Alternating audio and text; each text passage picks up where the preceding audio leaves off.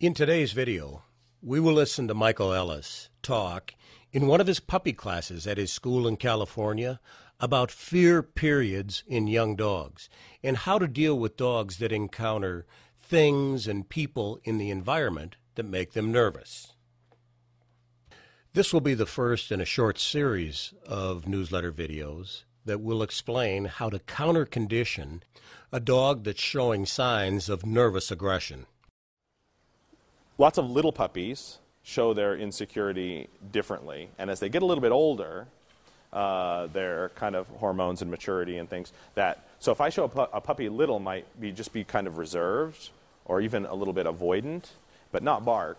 And as they get older, they get a little more like, hey, assertive, and so aggression, or somebody does things like that that taps that side of them.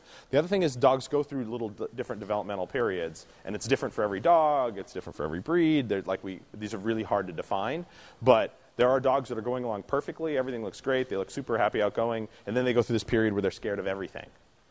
And then if we go along and we just kind of stay, stay the course and do our training stuff the way we should, they come out on the other side and they're all better again and it goes away completely and you're com- totally fine. And they call these fear periods, and some dogs experience them and others don't.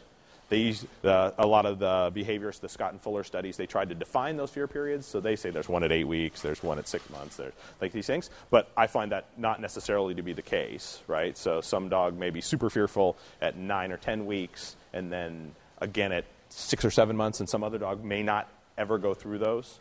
Some dogs seem super fearful when they're little, little, and then it just goes away forever. Other dogs are, look perfect until they're a year old, and all of a sudden they have this, this weird thing. And part, part of it has to be the environment. There are experiences that the dogs are having that we're not aware of all the time. Again, remember, be, uh, behavior and, and personality is always an interplay of genetics and environment. And those things are always going on. Every moment of every day, your dog is learning things about its environment. And so there's going to be a whole host of um, experiences that we're not aware of the dog having. Um, and so that makes it saying, like, hey, is this a fear period just for the dog? Is the dog just getting a little weird here and are they going to grow out of it? Or was it this experience strictly that triggered it? Um, some, you leave your dog at home when you go to work, things like that. Stuff happens. You know, if your dog's in the yard or your dog's somewhere like that, you know, God knows your neighbor walks, kid walks down the fence, dragging a stick along the fence, bang, you don't know that happened. Who knows, right? Those kinds of things happen all the time. So um, that's not an exact science. What I would say is, like, having that stuff happen sucks. It, it happens. Um, but our prescription for is going to be the same. Our prescription is going to be to get the dog out around as many people that aren't going to do that to them as possible and kind of rearrange their brain about new experiences dogs, people, whatever. And we want them to think that um, uh, uh, being around those things is good. Lots of good stuff happens. Counter conditioning, our classic counter conditioning stuff. And the more you do that, the better off you're going to be. Now, if they have bad experiences in those places, they're a setback. That's why we want to kind of avoid the bad experiences, letting the dog explode and having somebody else yank their dog away and drag it off, uh, somebody else going like coming at your dog or barking at your dog. Stomp. People like love. People love to kind of go stomp their feet at dogs and stuff like that. Like they they think they're playing and they freak the dog out completely. Right? Those are all bad things with dogs that are edgy. Uh, and you can't rely on the general public to read signs well. So that means you got to be kind of a step ahead of that stuff, right? But I would say for um, any puppy that's exhibiting uh, uh, like territorial barking, barking at strangers, barking at other dogs, barking at noises in the night, uh, it's not that the barking is bad. It's that it's a symptom of them being unsure and nervous about these things. And so that's telling me that this dog's natural uh, response to something that makes it nervous is partially aggressive. So instead of running and hiding under the bed, they're barking. Same impulse, same underlying cause. Response is different, right? So my golden retriever very rarely does that as a response to those things. It doesn't usually get out at the end of the leash, hackle up, and start barking at something. It's just not their thing. Not that there aren't Goldens out there that do, but that's not a common response for them. They would more likely avoid. They would act submissive. They would try to get, go, run the other way. They would say, "Oh God, scary dog," and they'd go the other direction instead. Right? But it's all coming from the same place. And so that's something you file for yourself. You say, "My dog's response to stress is a slightly aggressive response." So that means that down the road, if I'm not careful, that that dog's response to being stressed in some way could be biting somebody or another dog, right?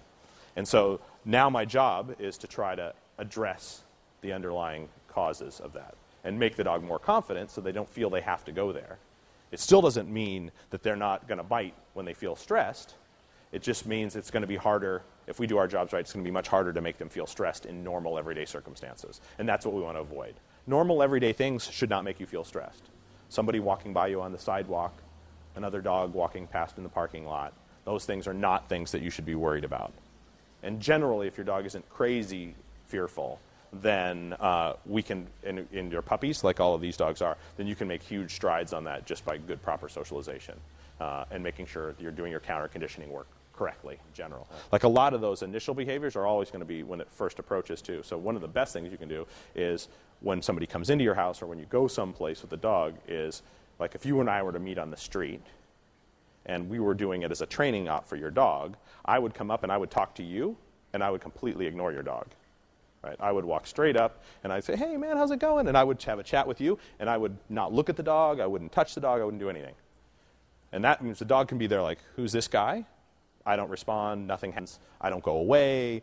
He doesn't, he, the dog just says, oh, well, it's not for me. But if I come up and I go, hey, nice dog, and I look at your dog and walk towards you, now all my energy is going directly at your dog. And your dog, the, a dog that's uncomfortable, is not going to like that at all.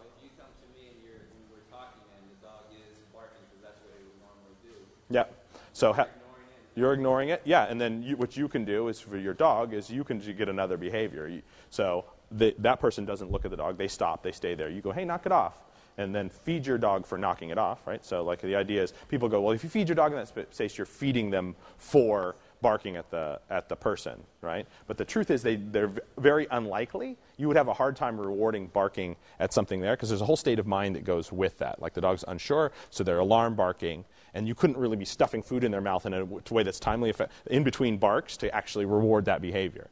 So if you can get them to turn away from that and take food from you, then really what's being rewarded is the shift in state of mind that happens there. So if a dog is really afraid or really worked up, they won't take food right? Because those mental states are mutually incompatible.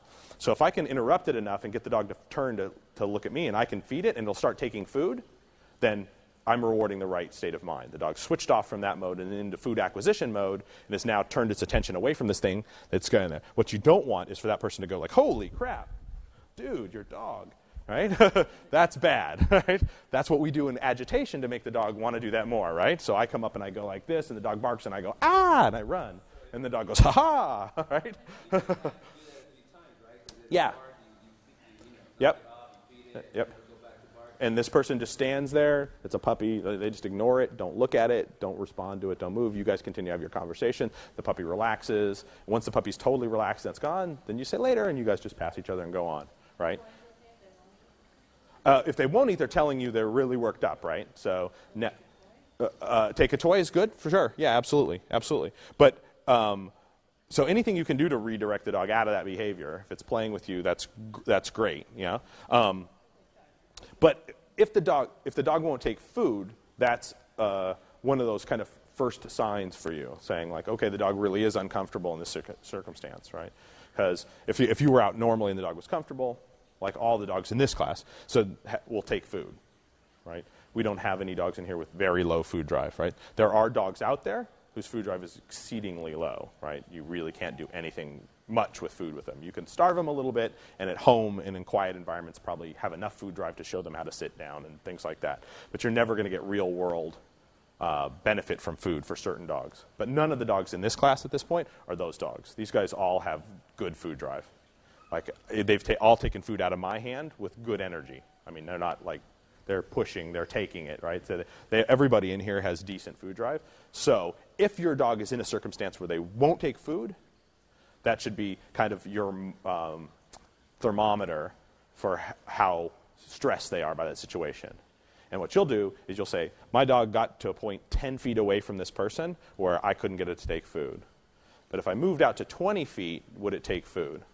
Yes, it would. Okay, cool. There's our, our range that we want to be working in. So now I want to take that dog out and get 15 or 20 feet away from different things and work with my dog. And then gradually I close that distance as my dog relaxes and I can get closer. And they're going to be, of course, like, like we, what we're talking about here is the issues of living with your dog and having shit that you didn't want to have happen happen, right?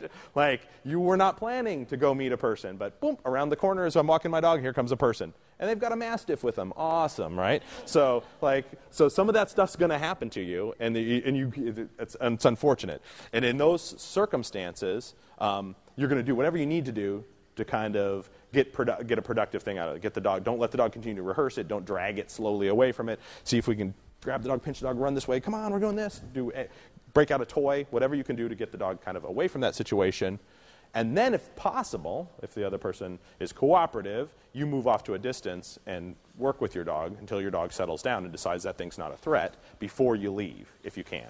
If you can't, if they're on their way, then they're on their way, and that was an experience we didn't want the dog to have, but we got out of it without bloodshed. It's all good, right? So we're better off than we would have been. Um, but whenever possible, the best thing when you see those is to work around whatever the, the um, stimulus is that's making the dog uncomfortable uh, until the dog relaxes before you leave, if you can, without forcing the dog to directly interact.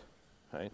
So one of the things that uh, the people tend to do is, uh, uh I call it like a, uh, the analogy I use is if you had a fear of heights, and I stood on the edge of a cliff and said, "Hey, come here, take a look." And it's not, it's no big deal. I swear, it's fine. And you said, no, no, I'm okay. And I grabbed you by the arm and said, no, come on, come on. It's okay, it's cool. It's, I swear, it's fine. And tried to pull you over to the edge of the cliff to check it out to make sure it was okay. I'm not going to make that better. I'm going to make it worse, right? You're going to be like, yeah, get off of me, right? And so the dogs are the same way. So instead of trying to force them up to directly deal with something that's making them uncomfortable, what you want to do is make them have good experiences around it, in proximity to it.